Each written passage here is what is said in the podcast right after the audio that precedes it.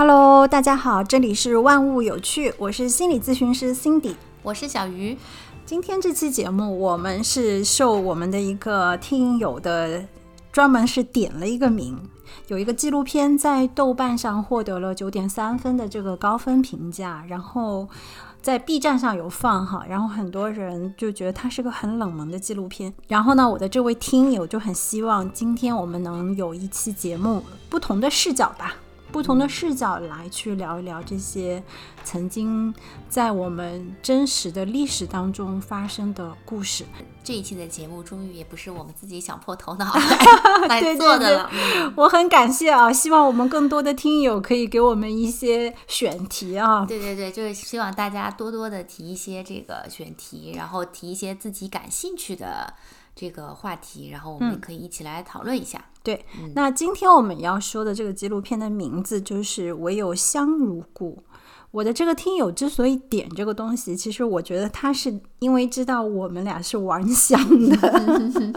我跟小鱼，我们两个人其实是对精油，我们俩应该说咱们是正式考了精油芳疗证书的。嗯，其实一直是在玩香。其实有关注我们俩的小红书的人也会看到，我也经常会分享一些关于精油的一些东西。嗯，嗯，这部。影片这个纪录片一共是五集，然后其实我是在去年的时候看的这部片子，当时就在家没事儿，我看的第一就是第一个，就是它也是好像是 B 站，它在 B 站上会有那个页面推荐，嗯嗯嗯，推给我的是《浪淘沙》这一集啊，这一集我当时看了就觉得哇塞，好惊艳。这个我当时觉得这个纪录片拍的真的非常非常棒，嗯，然后就后来把它全集找出来，把它看完了。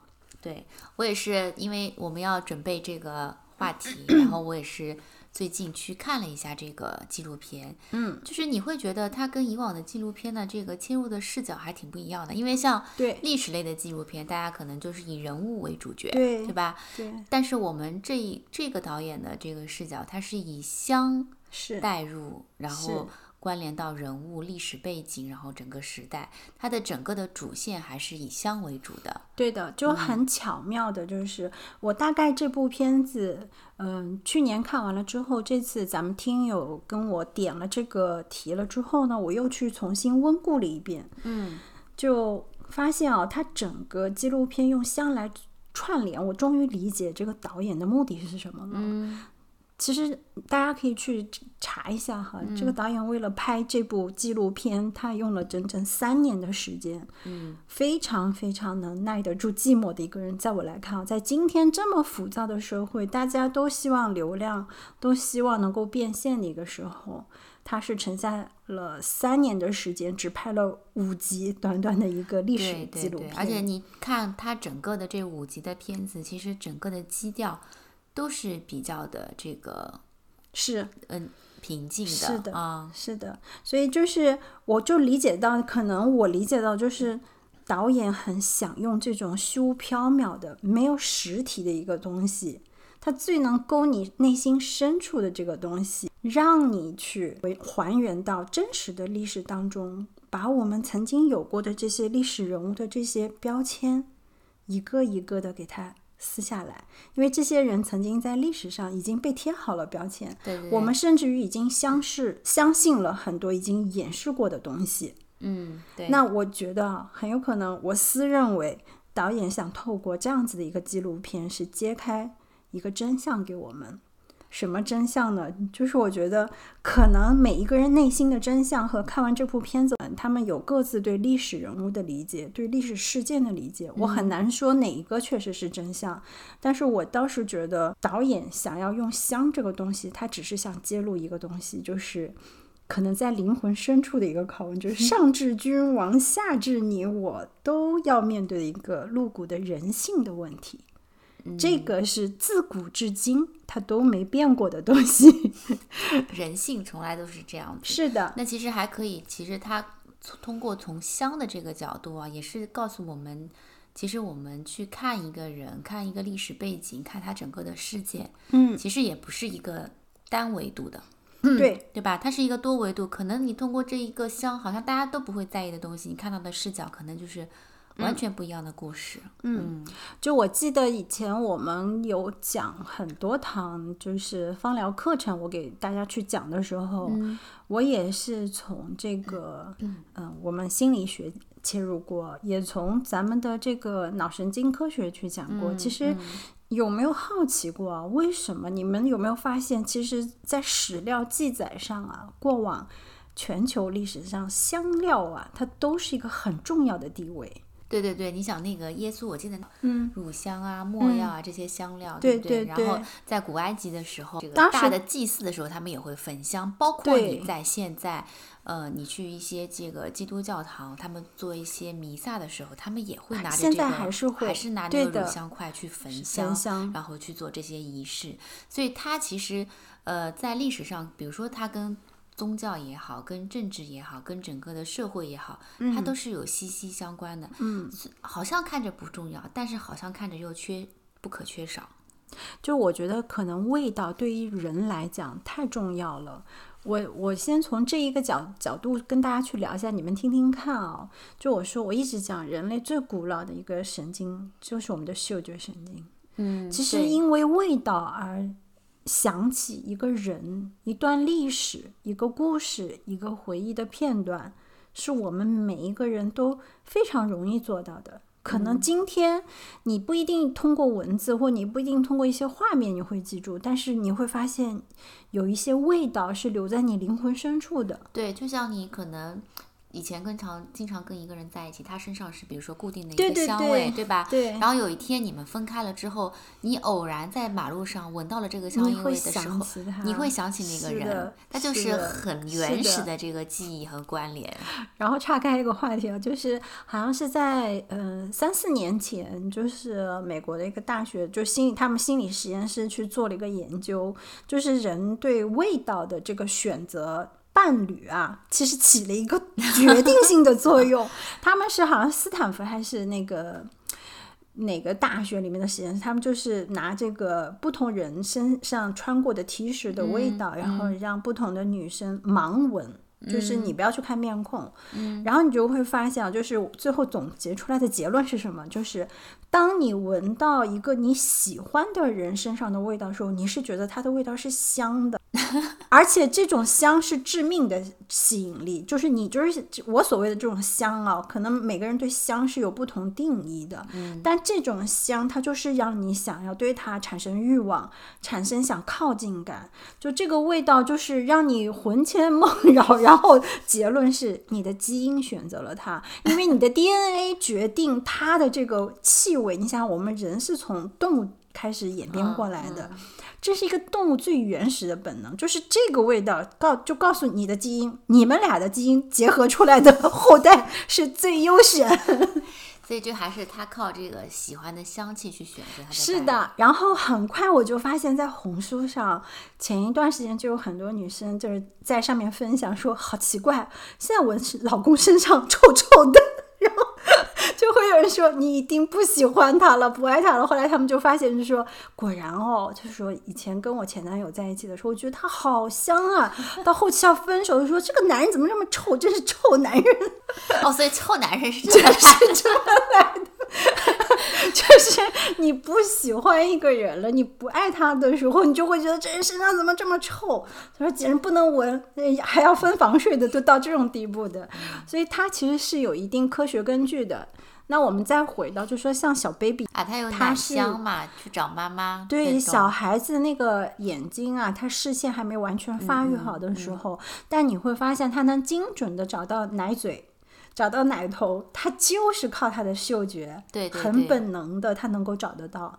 所以，我我说到这里啊，我就想起我小的时候，因为我妈经常工作很忙，都不在家，我常常是一个人，所以我那个时候有一个习惯，我到现在印象深刻，就是抱着我妈的衣服拼命闻，就是会给我安全感。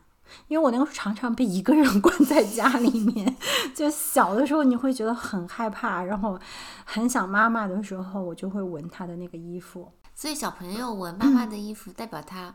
很想念妈妈吗？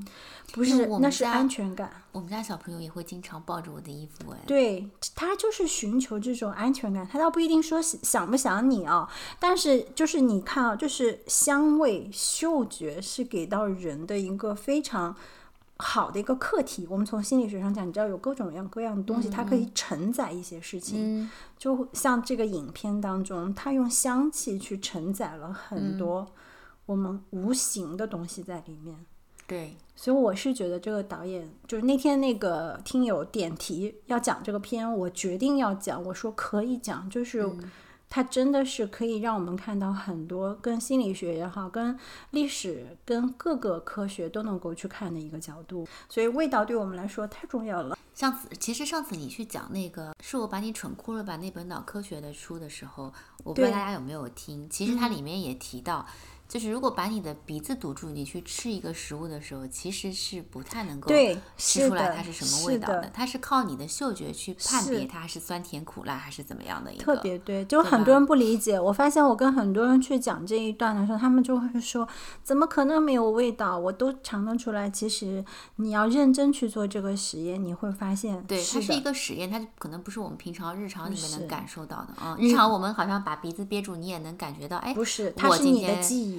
对它其实已经，它是已经在你脑海一直在吃的东西，你知道它是什么味道，所以你能尝出它是什么味道。就我们已经。这样讲，我们已经给给这些东西归类了，酸甜苦辣咸。对对。我们已经归类了，所以你任何东西进你嘴巴里，你会先去找这个东西，这是一个很本能。认知层层面的东西，它已经不是一个本能，比如说嗅觉、味觉的这个功能。对的，像哎，我想起来，你以前有学过那个调酒师，对吧？你们调酒师是不是？我看电视的 先闻，先闻，摇一摇那个香。对对对，你会就是比如说，它其实也是一个，你闻到了以后，你会知道它。它大概里面是一个什么香气？它是什么？有什么前调、后调、中调？大概里面有什么什么东西作用在里面？它其实也是一样的。但你闻好了之后，你再去喝到嘴巴里的时候，你就会无比感觉到有代入感。喝到的味道就是你闻的味道，对吧？对，比如说他会告诉你，哎，你闻到了什么梨子香，什么这个坚果香，会有代入感。然后我曾经试过，就是比如说我之前没有去学这个，呃，那个饮酒师的时候，我其实就直接喝的时候，其实你没有那么多丰富的丰富的感觉的，你就觉得哎，它是个红酒，是的。啊，红，它可能苦的、涩的，嗯，还是有一点甜的，无非就是这点感觉，你不会有什么。哦，我今天有什么烟草味、皮革香，然后果子香，不会，不可能。但是把你把顺序颠倒过来，你先闻后喝，哇塞，你会觉得你的嘴巴里丰富的香气，它一下有层次感的。所以这个就是我们嗅觉神经系统对我们的这个影响哈。那我们再多说一下，嗅觉神经系统它直接作用在哪里呢？边缘系统。对，所以为什么这么多人会对味道有这种强烈的记忆？因为辨认系统里面我们有个东西叫海马回，它专管我们的记忆。那同时还有什么？我们杏仁核，它就是调动我们情绪的一个地方。那所以说，有的时候你闻到一些味道，你会愉悦。你会开心，对吧？那有的时候闻到一些东西，你就觉得哎呀，好恶心啊，不愉 快，想躲避。这个就是味道对我们的触动哈。那回过头来哦，在这个纪录片里面，其实应该说每一集我都觉得不错，是但是给我印象深刻，就是我有。去看一些网友说，看到这个片子有很多人是潸然落泪，打动他的内心的。我倒没有这么强烈，但是我确实看王安石那集《浪浪淘沙》，嗯，是让我一下就是打了一个激灵，就是我说哇，原来可以这样去切一个历史的故事。因为我是觉得这个，嗯，导演啊，他整个片子由香带到故事，然后他还会时不时的出镜。就是你会在这种历史，你已经沉浸在历史的那个故事当中的时候，他又以现代的一个人的形象出来，他去跟人物角色对话，他突然跟着镜头前的我们去对话，那一瞬间，我是觉得哇塞，有一种历史与现代的一种穿越感。也就是说，从今天很多曾经历史上我们真就是前面讲，你贴过历史标签的人，在今天这个历史场合中，我们回头去看，可能曾经的错都不是错，曾经的那些。过时在今天来看，也可能是很荒谬的事情。所以我想问问小鱼，五集看下来哪一集让你最打动啊？嗯，我其实还是会更喜欢《如梦令》啊，李清照那一集。嗯，我是觉得李清照本就在这个中国历史上是一个有着重要地位的一个大才女，啊她已经是非常不容易的这样一个地位的。而且她的这个她的整个的故 事虽然很短，但是给我的触动非常大的一点是，我觉得她是在那个时代里面非常有。勇气的一个女性，嗯，怎么讲？就是因为她是讲她的两段婚姻中的第二段嘛，然后她为了离婚，然后她就去这个衙门去告她的这个第二任的丈夫。然后在宋代的这个法律里面，如果说你要告她丈夫，你要跟她离婚的话，你也是要坐牢的，对，要坐两年两两年的牢狱嘛，对吧？然后在但是在那个故事里面，其实导演最后也是这个。出镜跟我们讲，其实她完全可以，因为她丈夫也有一些什么舞弊的这些，呃，对她其实可以找别人告，她其实可以找找旁人，对她丈夫一样是可以进去，他们一样可以合理的。但是李清照就毅然而然觉得，我需要自己来斩断这一段痛苦的回忆。哎，你怎么理解这一段？其实这段我觉得挺有意思的。我当时也看到这段时候，我心里就打了一个 响指。其实你你问我真的怎么特别去深刻的理解，我倒是没有那么的往后去想到到底是为什么。我只觉得在那个时间段，我能够想到的是说，嗯，因为第二段婚姻是她自己的选择啊，而且她是在第一任丈夫就是去世之后没多久，她就步入了第二段婚姻。嗯，我觉得有一种可能性，我觉得也是对她自己第二段选择的一个忏悔或者是惩罚。哦，你是从这个角度理解，对，因为她的第二段婚姻其实被世人也诟病了很多，坊间也有很多对这段婚姻的不好的一些说法嘛。我相信李清照在当时的那个时候，他也听过很多的。哦，我我倒是没有，我我先说一下，我说为什么我内心打了个响指，不是打问号。对他就是当时人家说你可以找别人告啊，你也可以，对吧？但是他说我就要告，我打响指的原因是我觉得这个女生太刚了，让我觉得就是她非常有原则，嗯，就是一就是一，这事儿错了就是我要去解决，而不是让旁人。弯弯绕绕的，其实你发现没？他是个很刚直的一个性格，他没有那个圆融的那个角度。是的。所以当时就是，我就觉得在那个历史背景下，你想做个刚性的女子，那要很大女性，而且很大的勇气。对的。所以我说我内心打了个响指。当时我没有想到你说他会不会忏悔啊、懊恼这件事情。对，因为我当时看完这个纪录片的时候，我还去查了一下李清照的这个。历史的背景的资料嘛，嗯嗯，我不知道，我我我看完以后，我就会有一种觉得，他之所以要自己去解决这件事情，一个就是他需要给自己一个交代，对吧？我既然选择了第二段婚姻，那我第二段婚姻不幸福，嗯，那我也要亲自 给自己所的呃所做的选择一个清楚的交代，我需要亲自斩断，对，这个符合他性格，对吧？然后。我要给自己，比如说，哪怕是忏悔也好，或者是一个交代也好，我觉得他对来他来说是跟他过去的一个告别。我觉得，哦，我觉得如果说，如果说你说我要给自己一个交代，我觉得是符合历史上我们了解到李清照的这种性格他一直都是比较刚毅坚强的这种性格。但你说我，我倒是不相信他有忏悔之心。有懊恼之心可能会有，因为他的这段婚姻太匆忙了，又太快结束，然后付出了很大的代价，对对吧？那回过头来，你怎么看李清照为什么匆忙要结这个二婚？他二婚的那段时间是他比如生病，一个就是身体不舒适，还有一个是情绪最低落的时候。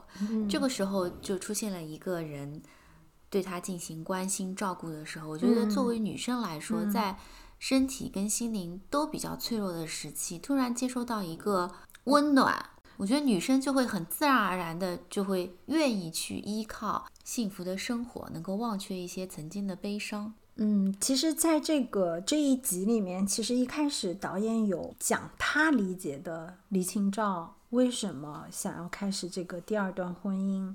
他就讲那段时间，李清照不是一直生病嘛，然后情绪也不佳。对。然后就是她的这个第二任丈夫一直到他们家来。对。然后他说，第一次让他感受到了什么呢？因为他第一任丈夫跟他的感情好像很好。对。然后是大家属于在那个男权那么浓厚的那种封建社会下面，李清照是可被当做一个平等的人去看待的。对。所以她。第二任那个丈夫出现的时候呢，李清照也是第一次发现，哎，原来还有另外一个男人，他将我视作一个平等的人，而且他也讲了，这个机缘也很巧合，这个人天天来他们家去看他的时候，他正是他生病的时候，就是在人脆弱的时候，他就容易，就是为什么你想，嗯，我们现在来看女生，比如说，嗯，她。第一段这个恋爱不幸的时候，嗯，有的时候突身边突然出现了一个时刻关心她的男生的时候，她很容易就跟这个男生步入第二段恋爱期。这也是就是女生很容易在脆弱的时候，对于出现关爱她的男性会有一些额外的这个怎么讲好感。然后可能就会跟他，嗯，你说这个背后的心理动因是什么？我觉得女性就是寻找一种依靠感和安全感。我我当时看完李清照这一趴的时候，可能为什么我没有觉得李清照的这个故事给我特别大的触动啊？我没有，嗯，可能我本身嗯有我自己很多的想法，嗯。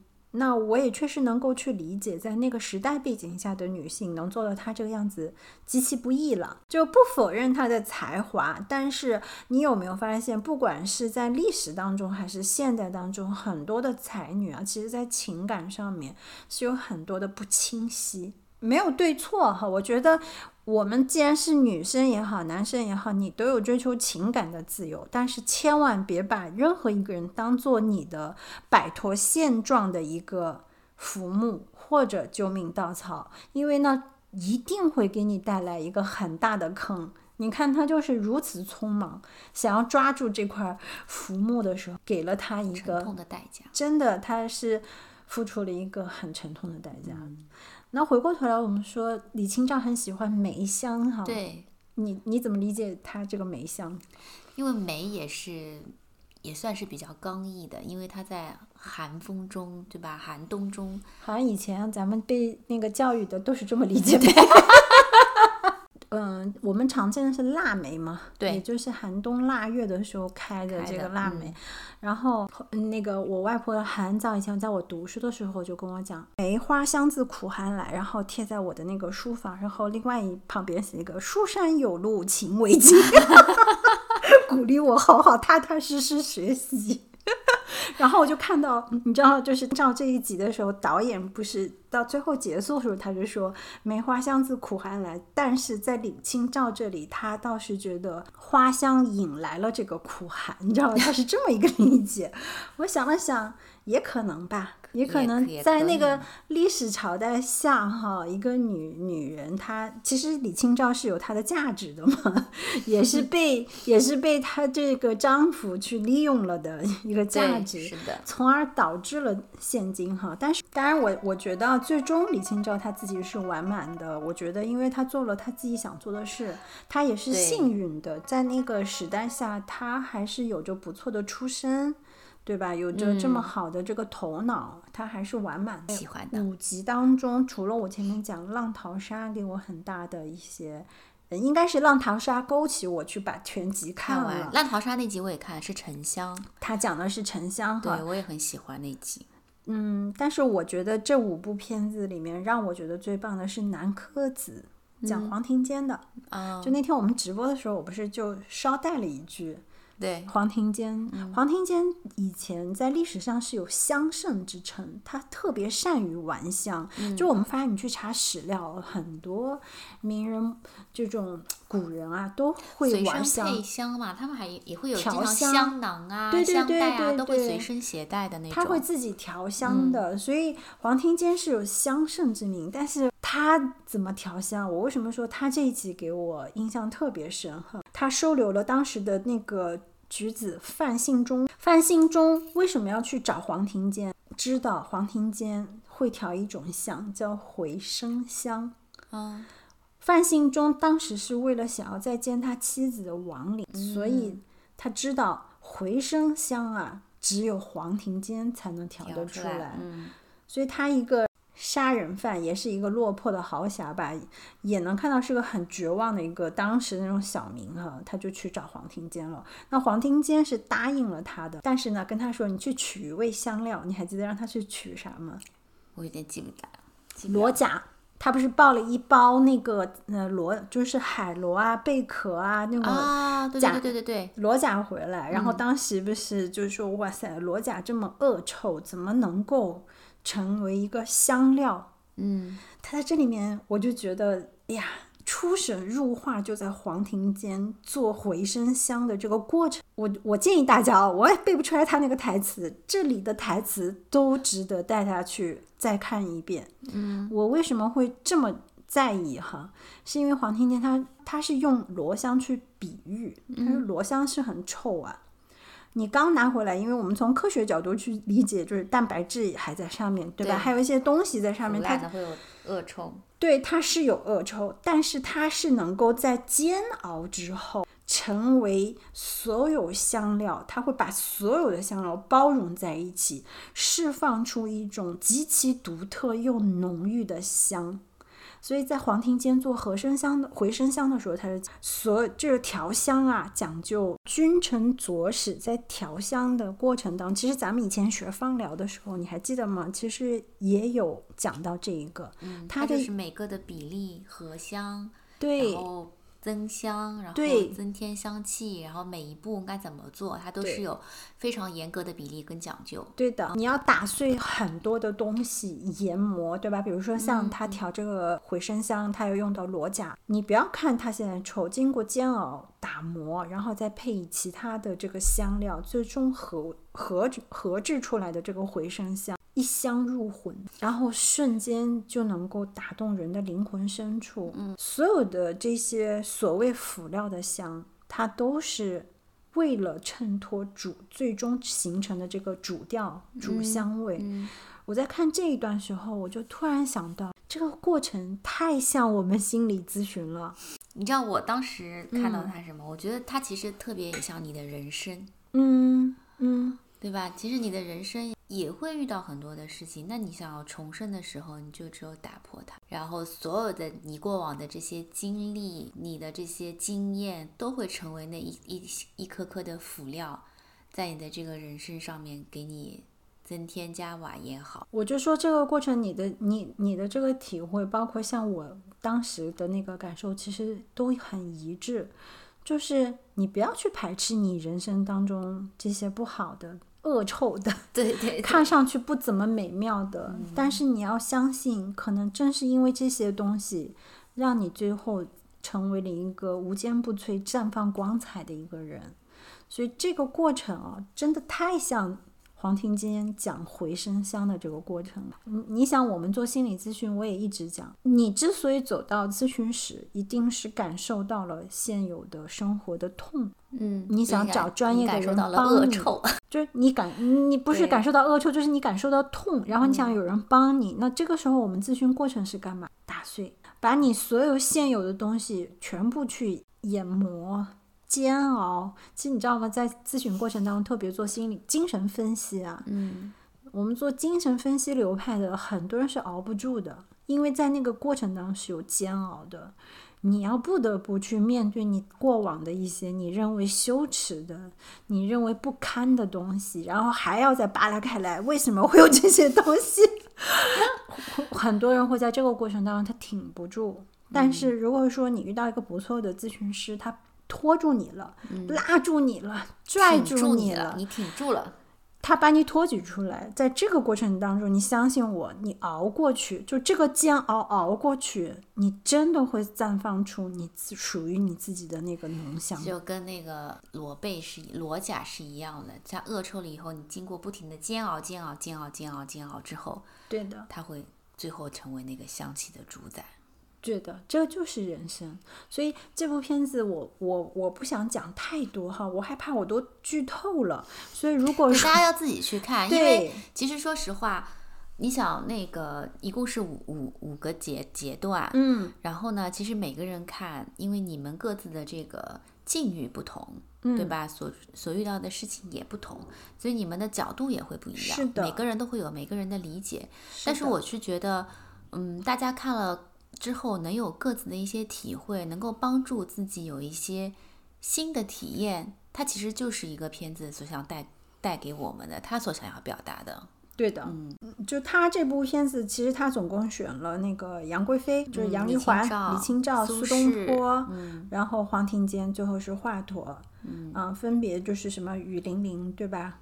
那个讲《如梦令》、浪淘沙、浪淘沙，还有那个南柯子，最后是青囊相，就是华华佗。哦，青囊行。华佗其实我昨天也很想跟，就是看的也挺想聊聊，就是你看啊，不管是王安石和那个苏轼也好，华佗和这个曹操也好，通过这个香啊，它都体现了一个人在历史当中啊。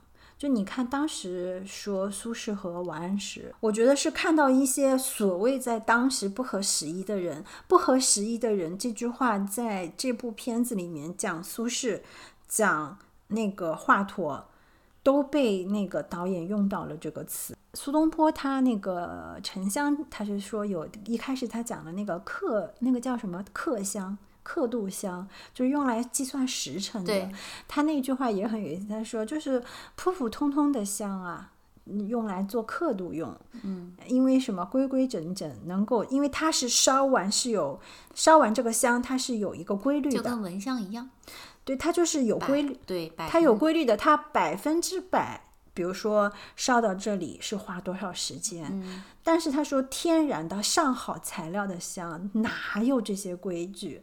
其实他当时也就影射到了当时的王安石，当时的他自己，你就是那个不甘于墨守成规、不甘于被规则约束的人。对的，所以在历史当中，当你成为一个不安于时事，我我倒是不觉得说有什么可惜。我说实话，可能有的人会，我知道，如果一旦讲这个历史，其实是有两大派的，每一个人有每个人的讲法。但是我倒是从另外一个角度去讲，如果人活自己的角度去讲，我觉得没有什么不合时宜。就像这个导演啊，人家就说，导演你花三年拍一个五集的冷门小片，你没有流量啊，嗯，怎么落地呀？怎么赚钱啊？导演说那句话，我觉得特别让我欣赏。他就说，如果我是一个黄瓜，我就老老实实做一个黄瓜，我不要去做那个西红柿。可能很多人就是能够爆热主题的，对吧？